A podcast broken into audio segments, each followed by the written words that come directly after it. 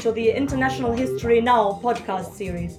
In this series, we'll be inviting guests to explore topical questions and to share their thoughts, drawing on experiences and research from around the world. My name is Dina Gusejnova, and I'm a historian teaching at the LSE in London. And I am Yorgos Giannakopoulos, uh, and I teach history and politics at City University of London and NYU in London.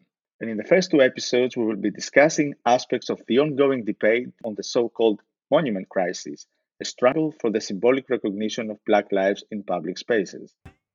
So the story begins with the killing of an unarmed black man, George Floyd, by a white policeman in the United States on the 25th of May 2020. People throughout the world were shocked by the brazen murder of this man in front of a running camera, especially since Floyd's minor offense occurred in the context of struggles to keep his livelihood amid the coronavirus crisis. Different political movements have been seeking to draw public attention to the prevalence of systemic racism. Structural inequalities may be hidden, but protesters have tried to make racism more visible to the public eye targeting monuments and public spaces which honor figures associated with racism, colonialism, and slavery. On 7 June 2020, the 19th century statue of Edward Colston uh, was spontaneously thrown into the river by a group of people during an anti racist protest. Colston was a 17th century merchant from Bristol involved in the slave trade, but celebrated as a virtuous citizen. Ten days later, in retaliation, and right wing groups massed the 18th century gravestone commemorating an African uh, living in Bristol, one of the few of its kind in the UK, prompting fears for uh, more such attacks. Meanwhile, local authorities boarded up statues of public figures such as Churchill, Mandela, and Gandhi ahead of upcoming protests. So, we are here now to discuss some of the major themes arising from this monument crisis. And one is the topic of democracy, that uh, this crisis erupted in a context that was perhaps slightly unexpected. So, one, one could have expected that such controversies over monuments would be resolved by democratic means. But clearly, this has not been possible so far, hence the violence. And uh, we want to discuss this with a political theorist, Carlo Invernizzi Accetti, who has worked on, on democracy, uh, fascism, but also written on cultural politics of memory in modern Italy. Carlo, many thanks for coming to the program. I'd like to start by uh, gathering your thoughts on uh, a lively debate that has recently erupted in Milan about a monument. What did you make of that? Uh, the, the case that has recently erupted after the Black Lives Matter protests started following George Floyd's murder in the United States, there is a statue that was erected, I think, just within the past 10, 20 years in what were previously called Giardini Pubblici di Milano, the public gardens of Milan, were renamed by a right wing administration the Indro Montanelli Gardens. And in the context of that renaming, they were erected the statue of Indro Montanelli. Indro Montanelli was a venerable Italian journalist uh, who, however, had a who, venerable, more than venerable, I should probably say venerated Italian journalist, in the sense that he is considered one of the great Italian journalists of the 20th century. He uh, has been the director of the main Italian newspaper, the Corriere della Sera. He founded other newspapers, including Il Giornale and La Voce. And he was always considered, when I grew up as a child, he was considered like, if you wanted to be a journalist, this is who you should look up to. And obviously, like many Italians who lived through fascism, he had, uh, during the time of fascism, participated in the activities of the regime. He had been a soldier. And the part of that history that became controversial now was not widely known. At least I, as a child, played in those gardens. I didn't know that that that that history. What emerged was that during the context of the war, uh, the colonial war that Italy do, did in 1934 to 1936 in uh, what was then called Abyssinia, he had apparently bought uh, a child and quote unquote married her. Uh, and he admitted to this subsequently in 1969 in a television interview and was highly already criticized in the 60s for this. But in the context of the Black Lives Matter movement, it emerged that we too in Italy have a statue of somebody who has a um, problematic colonial past. And uh, the statue was defaced, and now there are calls to take it out, like many of the statues that have been criticized.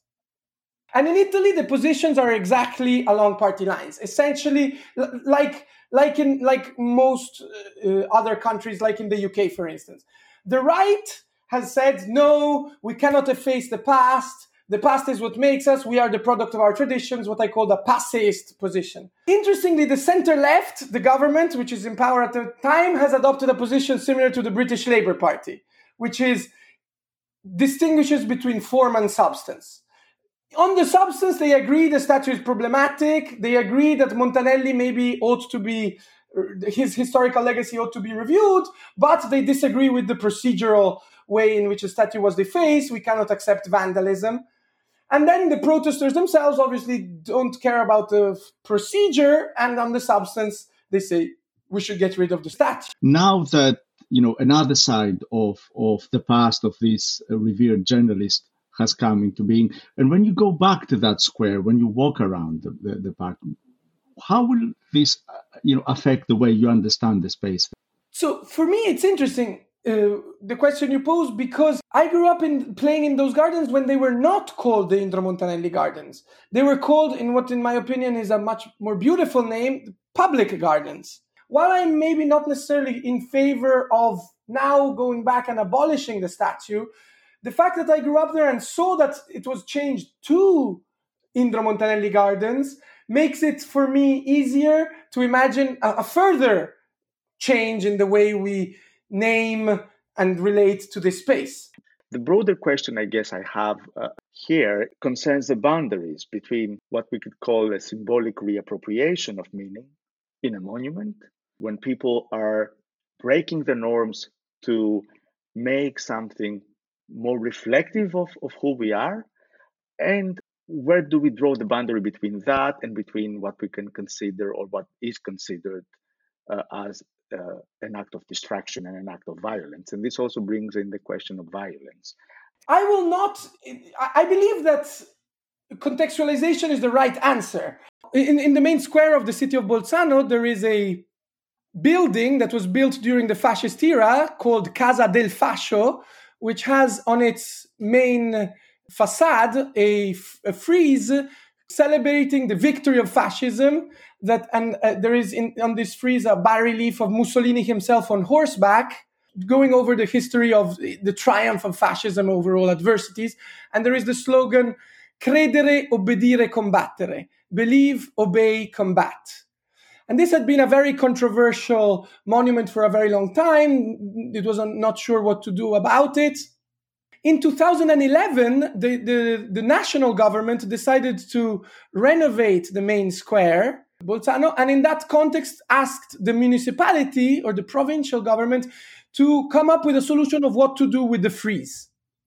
So, what they did, and in my opinion, this is a good model of how to get these things right, called a national competition or uh, uh opened up a competition of over ideas of how to as they put it contextualize and diffuse the monument. There were over 500 proposals open to anybody a commission composed of representatives of civil society and they chose amongst these five that were then submitted to the municipal government, out of which they, they chose the one that was actually implemented, which was to contextualize the mon- monument by adding a, a lead uh, sentence on top of the frieze, which is in three languages a sentence by the philosopher, German philosopher Hannah Arendt, German Jewish philosopher. This, the quote is Nobody has the right to obey and which is obviously in direct dialogue with the slogan, the fascist slogan that is written on the on the frieze itself: "Credere, obbedire, combattere," believe, obey, combat. So it's kind of a superposition of a further slogan on top of that. And the idea is, is, is, that neither to destroy the monument nor to preserve it, but to recontextualize it and change its meaning. So now nobody dares to challenge it, except the fascist or the neo fascist party of uh, uh, Bolzano, which is called Casa Pound. Of, it's an Italian, it's a national party, but they have a base in Bolzano. Since then, they have actually protested this because it got the attention. And they, in fact, staged a protest in which they added a third layer of text on the text. So there's the frieze, then there is the lead inscription. Nobody has the right to obey. And on top of that, they added a graffiti saying Taliban. And what the fascists have been saying is that this uh, act of recontextualizing the monument was a Taliban act of destruction of the memory of the, of, of the monument. But one of the other things we can learn from the Bolzano example is that contextualization cannot happen through a top down technocratic process where a few experts decide how the appropriate contextualization should take place. That, in fact, in my opinion, reproduces the error of how many of these statues went up in the first place, which were right wing administrations top, in a top down way deciding to interpret history how they like it. I'm really concerned by this theme of this threat to democracy from the violence of minorities. I suppose that story of racism and exclusion, including in public spaces, it goes back a long way in democratic societies as well as non democratic ones. Particularly in the light of the history of racism. I mean, if one thinks of Jim Crow America, I mean, it's sort of a democratic society after the American Civil War, after the Unionists have won, as it were, the anti slavery party has won. And yet you get racial segregation laws passed by democratic procedures, supposedly. So, one of the interesting things about Bolzano was that the procedure through which the recontextualization took place was itself democratic, open. Uh, so you they opened to civil society to proposals coming from below had a very transparent process of decision of how to to decide amongst the proposals uh, and then voted uh, in a democratic way through a process of representation. We're all happy when we take down the statue of a racist, but when then uh, neo Nazis deface Jewish tombs, we all say, oh, it should never happen.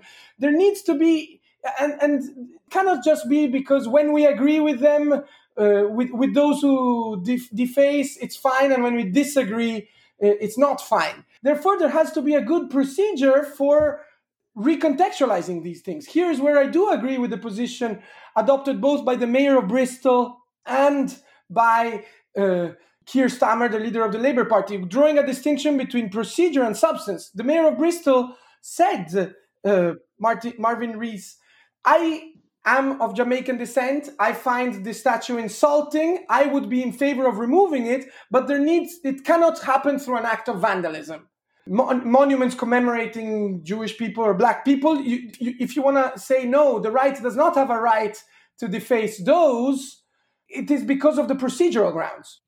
And I don't condone vandalism either on the left or on the right. Many people are feeling slightly kind of helpless observing the situation because it seems the structures of representation for minorities, particularly, need constant revision. So, in the case of Bristol, my understanding is that there was some kind of bureaucratic time lag, um, and that people who are now angry actually did not feel adequately represented by the procedures which were in place to revise these things. Of course, there are so many uh, forms of misrepresentation, systematic biases in the way representation works, institutionalized forms of racism.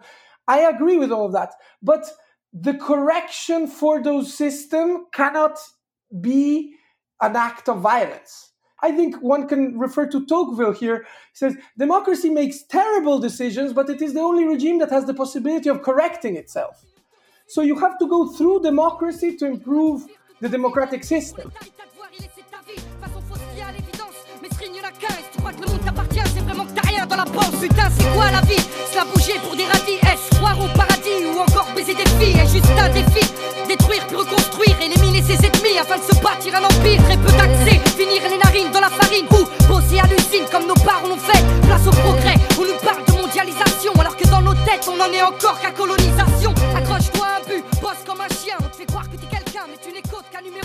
We're listening to the French band Sniper and their 2003 track Pourquoi what do you make of the example that Carlo used uh, and he wrote about uh, the, in regard to the monument in Bolzano? I find it on the surface very appealing. I think it's a, indeed a very uh, interesting, powerful mechanism to show the multiple layers. I am concerned that maybe um, uh, uh maybe there will be elements of self censorship. Maybe some people or some artists coming from certain backgrounds will not necessarily make proposals. What I'm not so certain about is whether an act of inscribing, for instance, something in a monument in a way that it breaks the norms can be seen only as an act of vandalism that needs to be uh, condemned. The second theme is this issue of language, the language of violence and the perception of violence. To what extent is it the attack on the monument itself that's violent, or is the presence of the monument that some uh, that people might perceive as, as violent? And that we want to discuss with an art historian who um, specializes on uh, the history of the destruction of art, Nausikaä El-Mecky, who works at Pompeu Fabra University in, in Barcelona. In many cases where we have attacks in uh, artifacts, uh, the question in the label of vandalism comes up. So I was wondering about your thoughts on, you know, how we use these terms like vandalism to describe what happens to various, you know, artifacts or monuments attacking an image is presented as a really radical and black and white act, you know, an act of fanaticism. It usually is a lot more complex and a lot more self contradictory. Using the sort of commonly accepted tradition, you know, sort of definition of vandalism today, vandalism is often defined as a mindless act, right? So something that mindlessly, irrationally, unnecessarily destroys something that is beautiful and worthy. And I think the fact that this is being bandied about so much when it comes to attacks on images is actually really dangerous because it hides the fact that a lot of attacks on images, not all of them, of course, but a lot of them are meaningful. It doesn't mean that you have to agree with them. It doesn't mean that you have to agree with the ideology behind it. So for me, the word vandalism is used much too easily and it sort of obliterates meaning. Calling something vandalism is sometimes a bit lazy because you don't actually look at the motivations of the people who attack the image. Would you be equally critical of using the word when it comes to attacks from the right? I think ultimately, if you use the word vandalism in whichever group you're talking about, you are basically hiding or maybe even obliterating a whole wealth of meaning that is expressed in this act. And you will never understand it if you just do it away as vandalism. Should we do away with vandalism as a legal category as well as a legal you know concept in a way? I'm sure there is vandalism perpetrated every day also against images. What i'm just saying is that we shouldn't jump to that conclusion that it's vandalism so quickly because then we immediately assume it's mindless and we leave aside the the message and the motivations behind it. We immediately close off any understanding. So to abolish it wholesale as a legal category no but I do think we should be less quick to use the term. So I, I just want to say I'm really grateful to you for highlighting the term itself because I think uh, one can also think a lot about the biography of such a word, and it has such a complicated biography in a way. Think about the French Revolution, where it was kind of coined the thing that vandals do by, by this prelate, Henri Grégoire. He kind of lists all these attacks on libraries, on artworks, and so on. And and coins this term, which which becomes so influential. He he's in favor of the Republican order. He he's a, a, liberal in that sense. The question is, okay, where does he get this term? And it's it's clearly a reference to the the history of the barbarians invading Rome and the, these Gothic tribes from the north coming sort of to destroy Roman heritage. That so there's all this kind of evocation of that of that background, suggesting that the the revolution needs to protect its the heritage of um, the regime that it's seeking to destroy. But he's also uh, later comes out as an abolitionist. He also writes a kind of um, manual on so-called Negro literature, and he enters into the debate on racial equalities and so on what I found in my research is that Grégoire did a bit of a U turn because he was apparently implicated in actions against images during the French Revolution, as many people were. And then after the French Revolution, he made a sort of 180 turn. He was like, oh, terrible revolutionary vandalism, which was sort of overall the common sentiment just after the French Revolution, and they blamed a lot of the actions against images that had been taken by the French government at the time, and blamed it on English spies, for instance, or in other elements. So I think when it comes, I think that is one of these examples showing how incredibly self contradictory attacks against images are, and why you have to sort of understand the motives of people who attack images because they can completely switch their approach depending on the way the political winds blow. And when it comes to today's situation, the question is obviously this slippery slope argument, right? If we remove these monuments, what's next? Um, and you know, indeed, will we destroy the museums? Will we destroy churches? Will we destroy houses that were built by dubious people? Will we destroy an entire architectural style that was influenced by colonization? Where does it end? And I get where that fear comes from. And at the same time, I find it really false and really twisting what is happening here. Because it's not that people who are currently targeting, and I say that between inverted commas, you know, acting against monuments, it's not like they want to erase culture or that they want to erase history.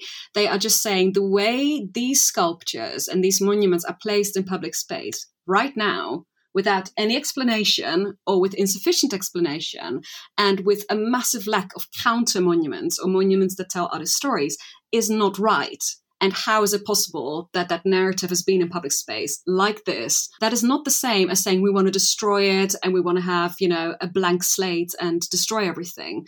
All they say is we do not want this part of history sanitized and glorified in our public spaces. If these acts of um, quote unquote vandalism ascribing a different kind of meaning to, to, to certain artifacts that brings out a dark side, if you will, of them. If these acts in the public space, you know, uh, they, they do have a, you know, a tangible result, doesn't this make up for an argument for uh, not removing uh, uh, you know artifacts from the public space, but rather allowing for uh, uh, uh, these kinds of acts to exist. And in that way, one can see a richer picture. I don't think there is one solution, to be honest. And I don't think protesters want one solution. The sort of prime position these monuments have enjoyed in public space has gone on long enough. And, you know, there have been actions for many years. You know, there was a wave of attacks against uh, Confederate statues a few years ago and it didn't change anything. Or you have committees, you know, talking about the an inscription uh, to sort of add context to a monument, and then the inscription never come, comes because they cannot agree. So a lot of the things that are happening right now, I think, also come out of an impatience and about having the momentum and the support to finally make a change. It seems that th- this whole statue um, crisis is particularly acute for democracies in a way because it's nobody is particularly surprised that you know in authoritarian regimes even at the time when they get weaker that such a violent confrontation occurs i think we have the idea because we we are so proud of freedom of expression and we are so proud of culture that we sort of see freedom of artistic expression as a hallmark of the superiority of Western democracies. And to me, the fact that these monuments were left up for such a long time without any context is to me it sort of exposes the inherent intolerance and the self-satisfaction that we see in a lot of western democracies saying well we've got it all figured out. Graffiti is illegal. It is defined as dirt and as a criminal act. And the question ultimately is who decides what our public space looks like and who decides what stories are told in our public spaces. So sometimes you need a sort of illegal act to you know to reach a legal change I think we are also operating in the West in a sort of paradigm of conservation and of freezing time. So the idea that the best conservation is to make something look exactly like it did when it was just made. So brand new, no cracks in the veneer, everything clean, you know, untouched, and anything that affects it because of weather or because of graffiti or by you know changing the location or by modifying it is almost automatically seen as defacement how can we make sense of what has happened to Parliament Square right now? These boxes, the monuments that uh, somehow hide them? The boxing in of Winston Churchill, I don't know if the intention was to turn it into a visual spectacle. You know, the argument was also given also by the London mayor that boxing in of statues is a relatively standard procedure and it happens ahead of you know moments where violent demonstrations are expected. So he sort of said this is business as usual don't read too much into it. Most of all it makes it massively conspicuous. I don't think anybody looked so carefully and was so aware of churchill's monument until they couldn't see it anymore. Would you expect in an ideal scenario that um, a kind of um, ideal government would say well we'll just leave the graffiti racist on and uh, we will maybe put an additional plaque on saying this graffiti was added on this particular date in June 2020 in the context of Black Lives Matter protests. I don't think it would stay in the way it is right now because you you get people with sponges trying to wash the graffiti off, you know, and then you have people who want to add their graffiti, they want to add plaques. So the idea that Churchill would be frozen like this with just that one graffiti on it, I think is a complete illusion. I think we'd get a sort of Monty Python esque scene of people constantly adding and changing and erasing the graffiti. Um, which could be a fa- fascinating act in itself, you know, the different narratives of history. I'd actually be quite interested to see what would happen, almost like a social and cultural experiment, to see what would happen with this statue. But I don't think we can exclude that it might lead to dangerous situations. I'd love this monument to be exposed to all the elements and to all the narratives that exist.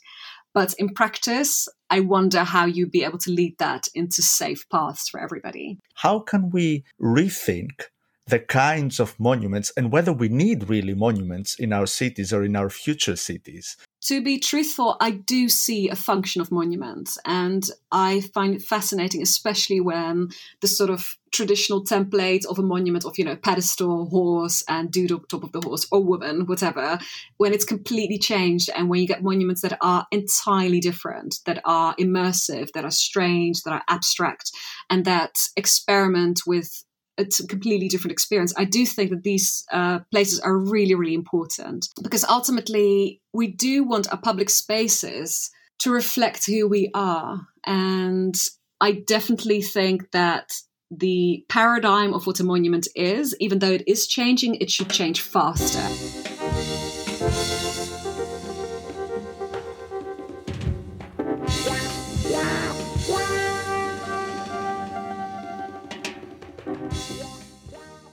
Nausikaä's point about having our public spaces as spaces that reflect who we are, I feel is a very powerful point. And this also uh, takes me to, to the question of, of vandalism.